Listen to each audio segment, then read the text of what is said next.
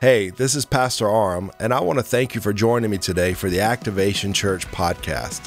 We are here so that people can activate their life in Christ, and I believe this message is going to help you go further than ever before.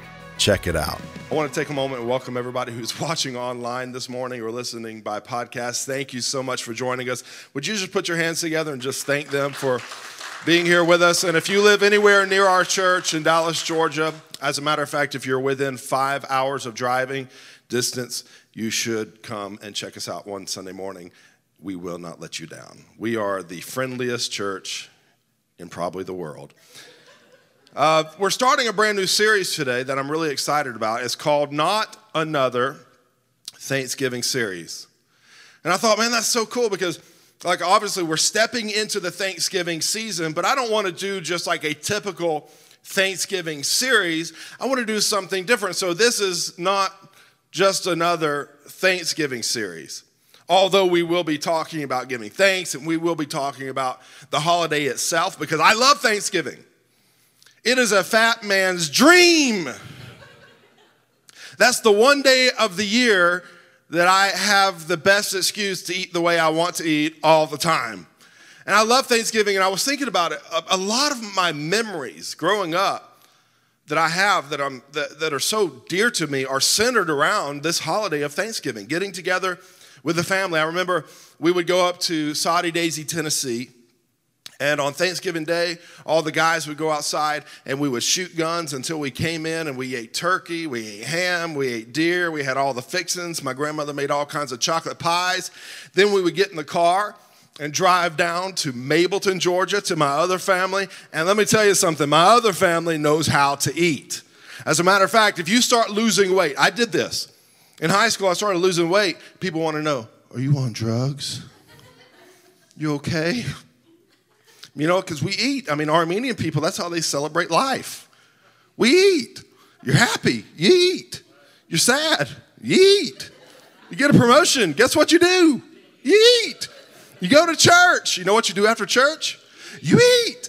And for our family in Mableton, every Sunday, some of y'all have heard me talk about this, but every Sunday was like Thanksgiving because our entire family, my aunts, my uncles, my cousins, my grandparents, we all came to my grandparents' house and they would have a spread of food. I mean, I'm talking about multiple meats, not just one meat, not just fried chicken, but there'd be baked chicken not just poultry, but she would do a roast beast. There'd be roast beef there. We would have chicken wings. We would have multiple kinds of bread. We would have biscuits. My aunt would make homemade bread. We had have, we'd have casseroles. Has anybody in this room ever been to my grandparents' house on a Sunday lunch? Scott's been there, Randy's been there, so you know what I'm talking about. Am I right? It's a big deal and everybody would line up and you would go around the kitchen island and you would make your meal and then you would go and sit down at the table. Now, my grandparents had this very long table that seated all of the adults. Now, I never graduated from the kiddie table to the adult table.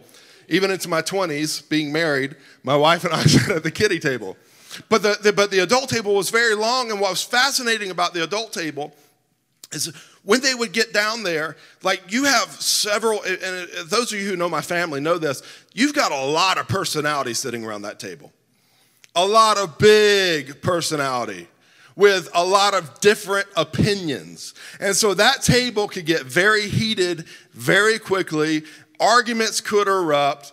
Differences of opinion would take place. Serious conversations would happen at the table. But then, like, all of a sudden, out of nowhere, it would roar with laughter, and everyone would laugh and have a good time. And when I thought about the table, I, I, I was thinking about the fact that even though everybody was so different, even though everybody had different opinions and different views on things, at the end of the day, they were all still family. They all still loved one another, and they all belonged at this table. And that's really a beautiful picture for the church. Because how many of you know not everybody in the church is going to look like you, act like you, think like you, dress like you. Here's a big one not everyone in the church is going to vote like you. And some of the people around the table, I'll just be honest because I've been around church for a long time. Some of you are you're newly saved. and You don't know this yet, but some of the people that come to the table are going to be a little bit strange, seem a little bit crazy. I remember this guy growing up in my dad's church, and for those of you who were around at that time, you'll know this person and I'll, I will change his name for, you know, his safety, just so if he shows up here, you're not like, there's the weird one. so we'll call him Bob. Bob was a wee little man, but he, what, he, what, what he lacked in stature, he made up for in weirdness. And I remember one year we were doing an Easter drama and Bob decided he was going to be a Roman soldier, which was hilarious because, again, he was a wee little man with a big little helmet. And so he looked like Marvin the Martian, the Looney Tune, you know, and that, that visor's down over his thing. And we should have known, we should have known that something was off when during our Easter practice, Bob said, and this is the moment where the soldier draws first blood.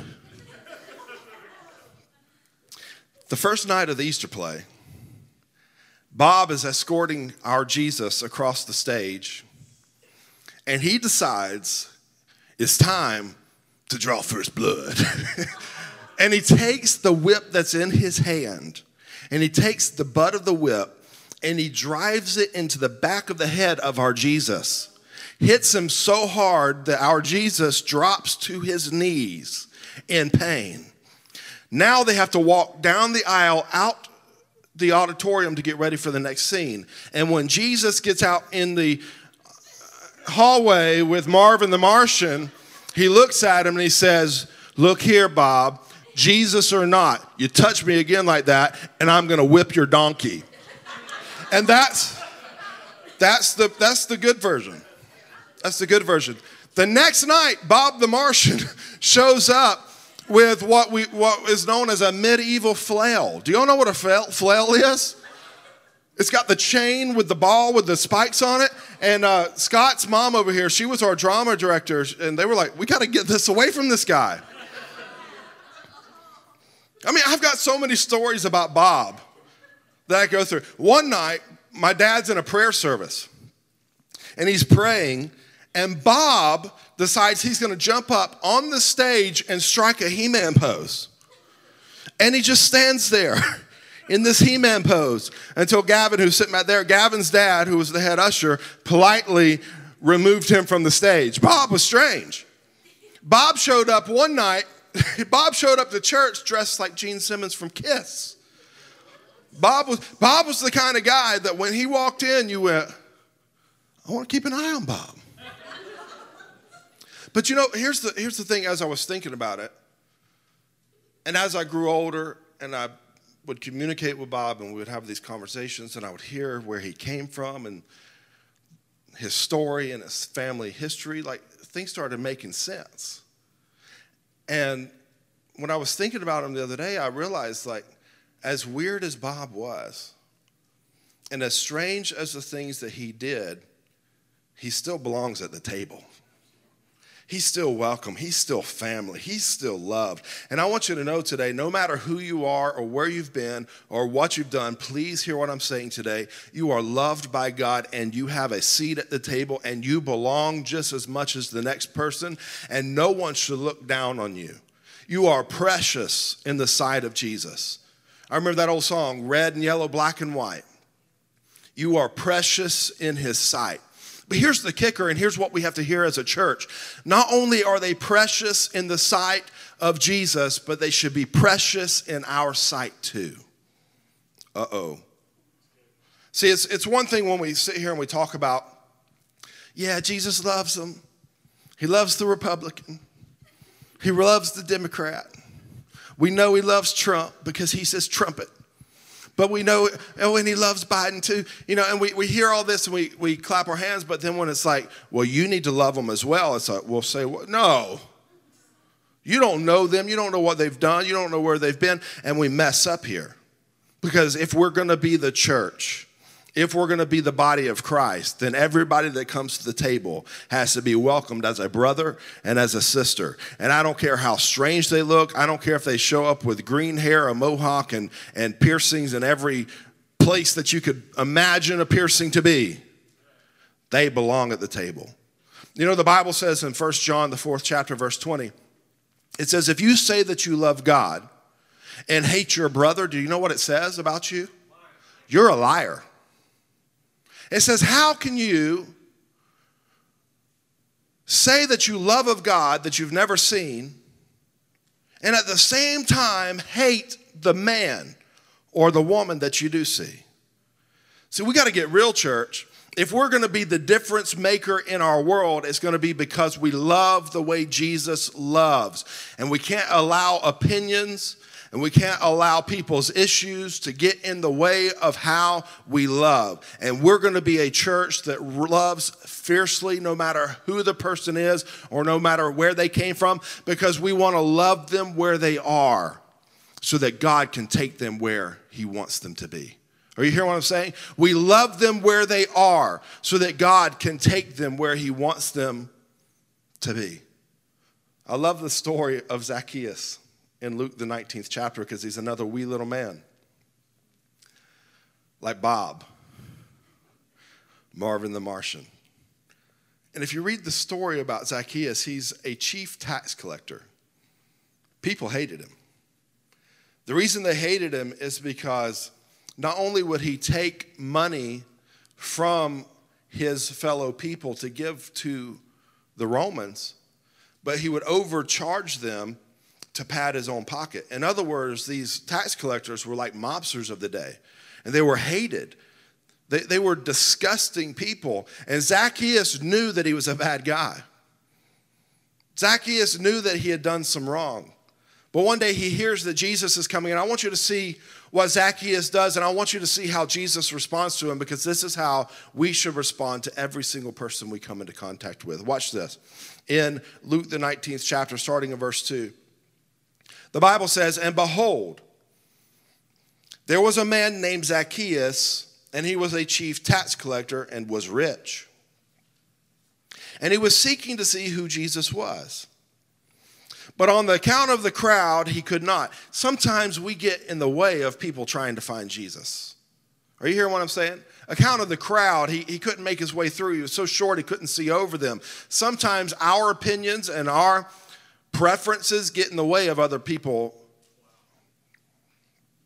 Do you know there's a local church? This blew me away when I heard this because they're not a church of Jesus Christ, they're a church of Satan. But this man went to visit this church locally here, it was either in Dallas or Hiram. And he walked in and as he was headed towards the door, two of the men from the church met him at the door and they said, We can go ahead and tell you this isn't going to be a place for you. Based upon the way the man looked. What are they doing? They're getting in the way of a man who wants to see Jesus. They're getting in the way of a man who is searching for Jesus. They don't know anything about this man. He could be brokenhearted. He could be lost. He could be on his way to hell. And he hears about this Jesus and he tries to go to the church. But instead of the church welcoming him, him in, they say, hey, we don't have any room for you here. That's disgusting. Let me tell you something about Activation Church. Everybody is welcome here until you unwelcome somebody. Did you hear what I just said? I have the legal right to say you cannot come here anymore. And I will do that if you are prejudiced against any person because they don't look the way you look or think the way you think or act the way you act.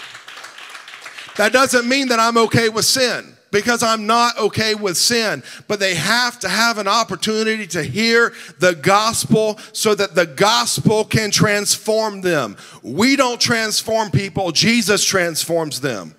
But what happens if we stand in the way and we stiff arm them because they don't look the way we want them to look or they don't act the way we want them to act? And that's what's happening here. Zacchaeus, he can't get close to this Jesus that he's heard about because he was short in stature. Verse 4 says So he ran on ahead and climbed up into a sycamore tree so that he could see him for he was about to pass that way. And when Jesus came to that place, he looked up and said to him, Zacchaeus, hurry and come down, for I must stay at your house. Wow. So he hurried and came down and received him joyfully. And when they saw it, when the people saw it, watch how the people responded. They all grumbled. He has gone in to be the guest of a man who is a sinner. And Zacchaeus stood and said to the Lord, Behold, Lord, the half of my goods I give to the poor. And if I have defrauded anyone of anything, I restore it fourfold. And Jesus said to him, Today salvation has come to this house, since he is also a son of Abraham. For the Son of Man came to seek and save those who are lost. In other words, Jesus says to him, People hate you, people are mistreating you, people are casting you out of their group because of what you look like. But Jesus did not look and see the filth and the sin and the dirt of Zacchaeus. He saw someone who was created in the image of God. All the people, all they could see is the sinner.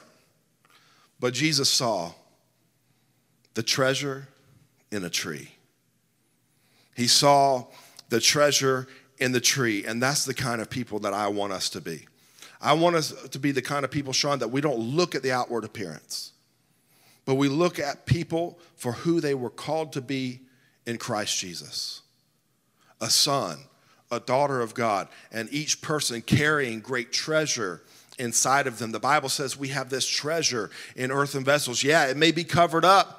It may be hidden, it may not be easy to see, but there is a treasure inside of each and every one of you, and you are loved and you are valuable. And Jesus today says, I love you where you are so I can get you where I want you to be.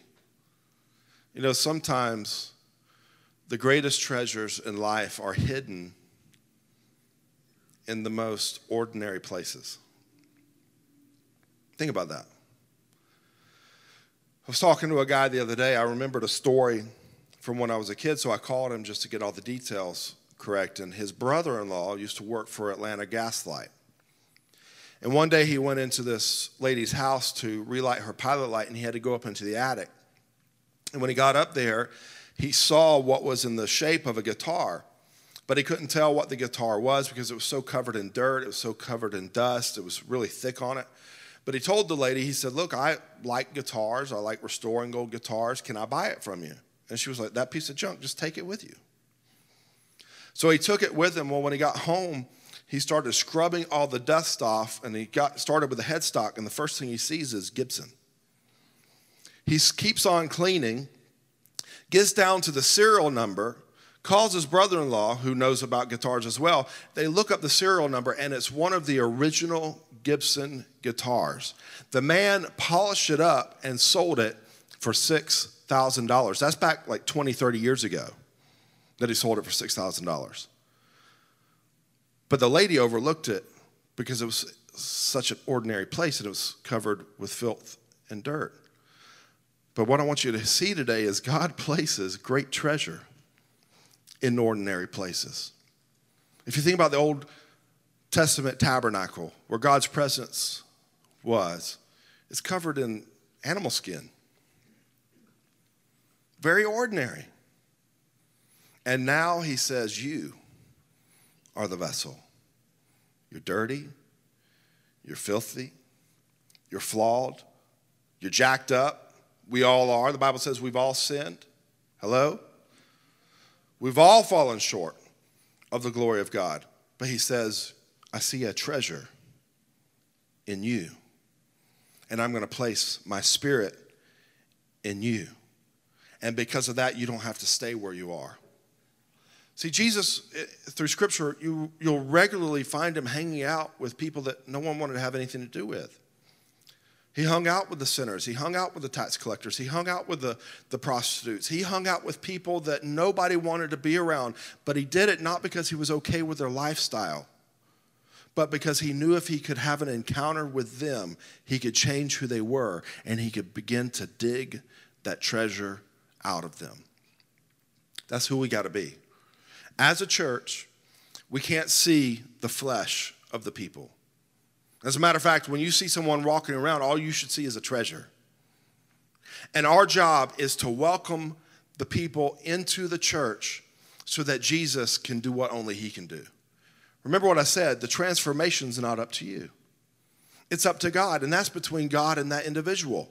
But you play a part in it, and the first part you play is welcoming people. And sometimes it uh, seems strange, and sometimes it may get a little weird, sometimes it may get a little uncomfortable, but that's okay. The Bible says the horse, the, the stall that doesn't have any dung, that also doesn't have an oxen. Hello? In other words, if, if you want an ox in your stall, you're going to have to deal with some dung. And sometimes in the church, when you're reaching people, it gets a little messy. I remember years ago when we were doing our, our youth ministry that grew so rapidly. Kids were coming from all over the place. And they were the type of kids that most churches would not allow at their church. As a matter of fact, it made church folk uncomfortable and they didn't want to bring their kids to youth group because they didn't want their kids to be around those kids. And somebody confronted me one day and they were like, I cannot believe that y'all allowed those type people into the church. And I said, I remember I said this. I was, I was so wise at 17 years old. I said, Do you fish? He said, Yeah. I said, Do you clean a, ca- a fish before you catch it? He said, No. I said, Neither do we. God's called us to be fisher of men. We're not here to clean fish. You can't clean fish. You need to be cleaned yourself. All we do is attract the fish through talking about the goodness of God and the love of Jesus and expressing that love. Because if you're not showing the love that you're talking about, the Bible says you're just a noisy gong and a clanging cymbal. And we've got so many noisy gongs and clangy cymbals that wear crosses around their neck, but there's no love of God in them. That's not how we're going to be. We're going to be a church that loves all people, that welcomes all people, Hear me, not because we're okay with their lifestyle, not because we're okay with any kind of sin that's in their life, but we know that their only hope of transformation is having an encounter with Jesus, and we cannot stand in the way of it. The second thing that jumped out to me in the story of Zacchaeus, the wee little man, was that sycamore tree. Now, get this. He was so short he couldn't see Jesus and so he used the resource of this tree. And I started thinking somebody at some point in time decided, I'm going to plant a tree. I'm going to plant this sycamore tree, not knowing that that tree would be written about in our Holy Scripture, not knowing that one day we'd be talking about that same tree. But that tree is so interesting to me that that tree became the platform for Zacchaeus to encounter Jesus. And when I thought about the type church that I want to be, not only do we want to welcome people, but we want to be the type church that's planting trees. What am I saying? That we are creating a platform for people to see Jesus. Why are we building buildings? Because we're planting a tree. See, the building to me is meaningless. The fixtures and the chairs, they're meaningless. The value is the person who sits in the seat. The value is the person who comes through the doors. And I want to make sure that we are always planting trees so that if a Zacchaeus comes along, there is a place that they can come and they can see Jesus, they can hear Jesus, and they can be invited in to come sit at the table with people that love them. And I want to brag on y'all for a moment because we've had some new guests come into our church over the past few months, and they rave about how friendly our church is. And I want to say thank you to each and every one of you for being thank uh, to, for being welcoming and to being loving to all kinds of people. And I want to encourage you to continue doing that, continue building and developing relationships with one another. Find the person who looks alone, find the person who seems to be an outcast, find the person who seems to be a misfit, and go and reach out to them and show them that somebody really cares about them. You know, when I was a senior in high school, when our youth group started growing, because of the growth and the explosion of our youth group, people knew who I was. And so at school, everybody knew who I was. And in school, for those of you remember, you had a table that you sat at. Y'all remember that? And so the skaters sat with the skaters, the punks sat with the punks, you know, the preps sat with the preps, the, the jocks sat with the jocks. Y'all know what I'm talking about? And everybody had their table. And I realized, you know what? I thought to myself, you know what I'm going to do? I'm going to go sit at a table that I don't normally sit at. And I found this table of these people that nobody knew. It was the type of people that people would have made fun of. And I started eating with them and I started talking with them. Did you know that every single one of them ended up coming to church? One night I had, me personally, I had 30 guests show up to church in one night because I invited them. Because I took time to get beyond my mold, to leave my comfort zone, to leave the group that I fit into, to go join some people that other people would have said they don't matter. But see, Jesus says every person matters. Can you, can you hear that? Can you hear that with open ears today? Every person matters. Donald Trump matters. Joe Biden matters. Nancy Pelosi matters. Well, I don't like their policy. That's okay. And you have a right to your opinion, but they matter to God and you should pray for them. Are you hearing what I'm saying? Here, what, here my, Tuesday we're, we're voting on the next president of the United States and you should vote. Absolutely. You should get out there and vote. But whoever is elected, you should pray for that person because the heart of kings and rulers is in the hand of God and he moves them and shifts them as he wills. And we should pray for their prosperity we should pray for their success. It is disgusting to me to think that you would want a leader to fail just so you can say, Told you so. That's terrible. I don't want anyone to fail. Whoever takes office, I want them to do a good job. Are you hearing what I'm saying? Do I have a certain stance? Yeah, I have a certain stance. What is it? I'm not telling you.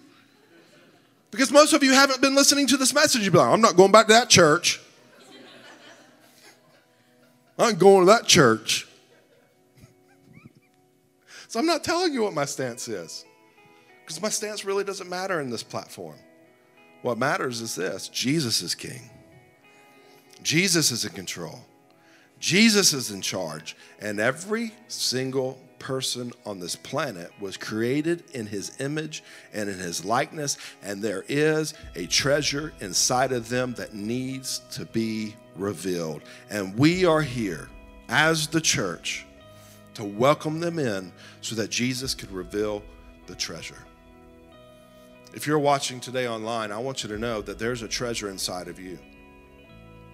You are loved by God. You are chosen by God. You are precious to God. And I don't care what you've done, nothing in your life disqualifies you from the love of God. I was talking to a gentleman the other day on the phone, and I was telling him, you know, one thing I had to get over before starting the church was the thought of everything I'd done in my past. And what if this person comes back, or this person, or this person, or that happens?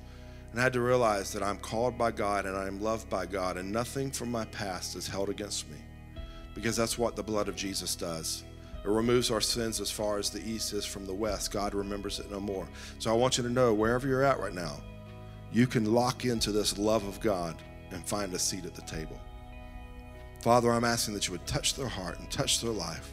Move in a mighty and a powerful way. And Lord, draw them in to your kingdom. Draw them into your family. God, I pray for our family members and our friends that do not know you yet, Lord. Let us be the light to the world that brings them in to let them know that they have a seat at the table, that they belong, that they are children of God, loved by God. Lord, move in a mighty and a powerful way and touch every person. In Jesus' name, amen.